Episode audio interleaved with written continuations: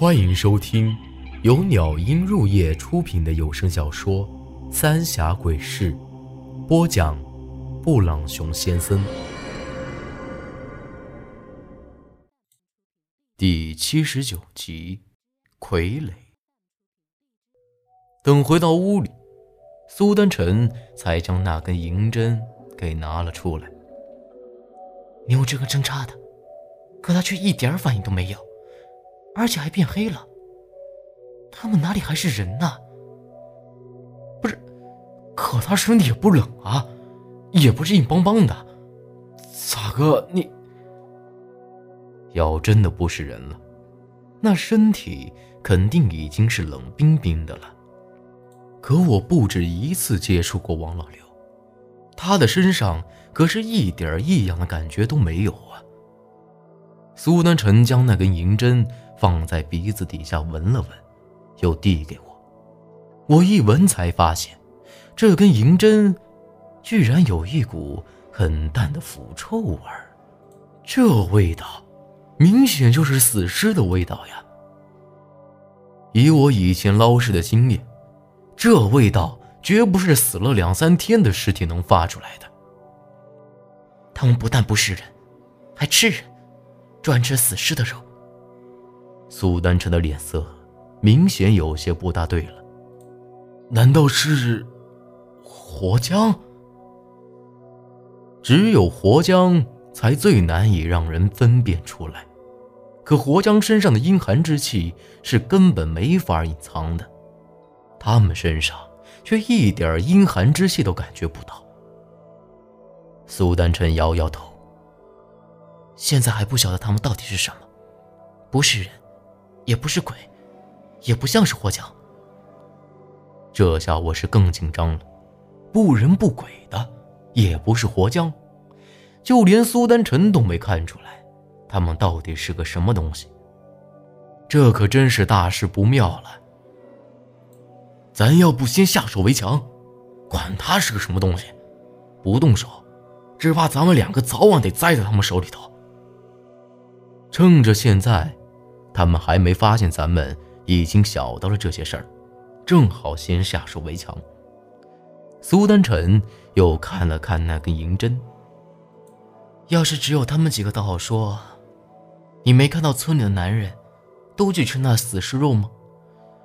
只怕这槐树坪的男人，都成那样了。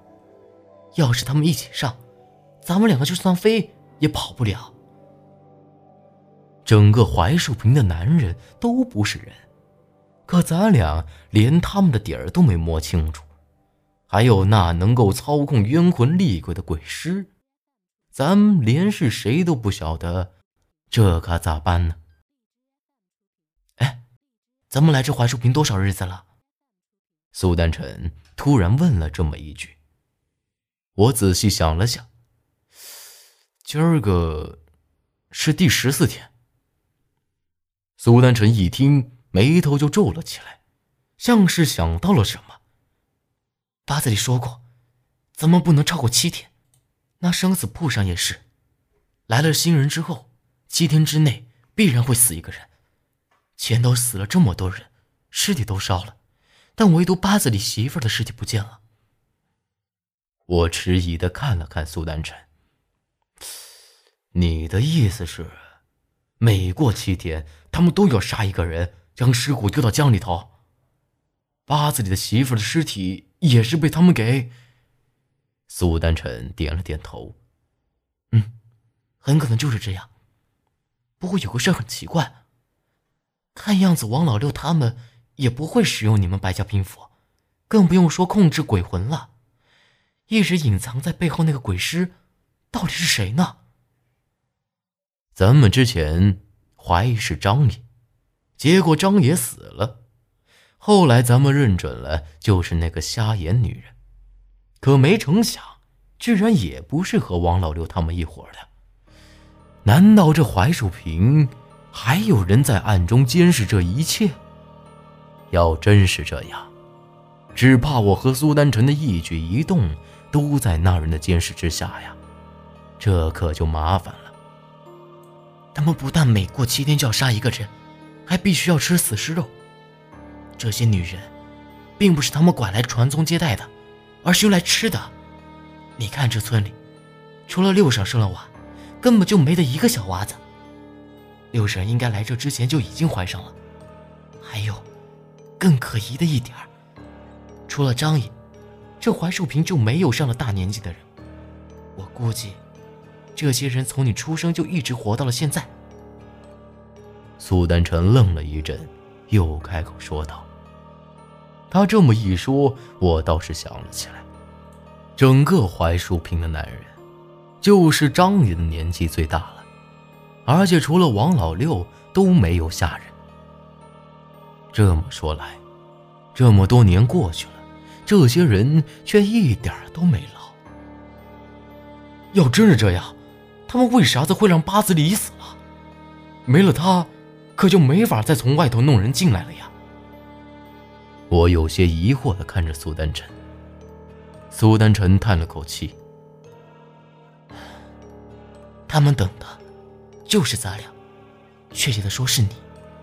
咱们已经被困在这儿了，八子里还有什么用呢？况且，他们还准备放了咱俩。这八子里，既然晓得这些事儿。”为啥子还把咱们带进这槐树坪呢？还有张爷，他不可能不晓得这村里吃死尸肉的事儿，可为啥子他也不说呢？不过现在他俩都已经死了，再去想这些也都没啥用了。眼下最主要的是保住咱俩的小命儿啊！看来，当年你们白家的事儿没这么简单呢。搞不好就是这些人将白家人给害了。不过，就你这不死不活的八字来看，当年你出生的事儿，王老六倒没说谎。苏丹晨长叹了一口气，说道：“哎呀，先莫说这些，想法子保命要紧呐。”我焦急的看着苏丹晨，萧然现在帮不上一点忙，他是唯一的希望了。要是命都保不住了，说什么都是扯淡。苏丹晨皱了皱眉。王老六他们，倒像是受了什么诅咒一样，或者，是鬼门用了啥邪术，将他们变成了傀儡。相对于诅咒来说，我更加确信这些人是用鬼门的邪术给控制了。这些男人负责杀人。尸体肉自己吃，内脏和尸骨投到江里头，喂给水底下那个怪东西。而这些女人死的都冤，怨气难平，正好被那鬼尸利用，用来做一些伤天害理的勾当。你不用太担心了，咱俩现在还不会有事儿。苏丹晨轻笑了一声，脑袋意外看着我。我没好气的白了他一眼。都什么时候了，你是不担心啊？反正先死的都是我。苏丹晨拍了拍我的肩膀。这么久没对咱俩动手，说明他们呢在等时候到了才会动手。咱们还有时间想法子。切，这话不等于没说吗？咱能想啥法子？出去也出不去，外头的人也进不来，只能靠咱俩自己了。想破天也没法子。苏丹晨长叹了一口气，满眼鄙视的看了看我。不晓得说你什么好，都不动脑子呢吗？咱们可还有个帮手，只要有了他，咱们就不会有事儿。你是说萧然啊？你有法子让他恢复了？一听这话，我立马激动起来。只要萧然能够恢复。咱们可就不至于这么被动了。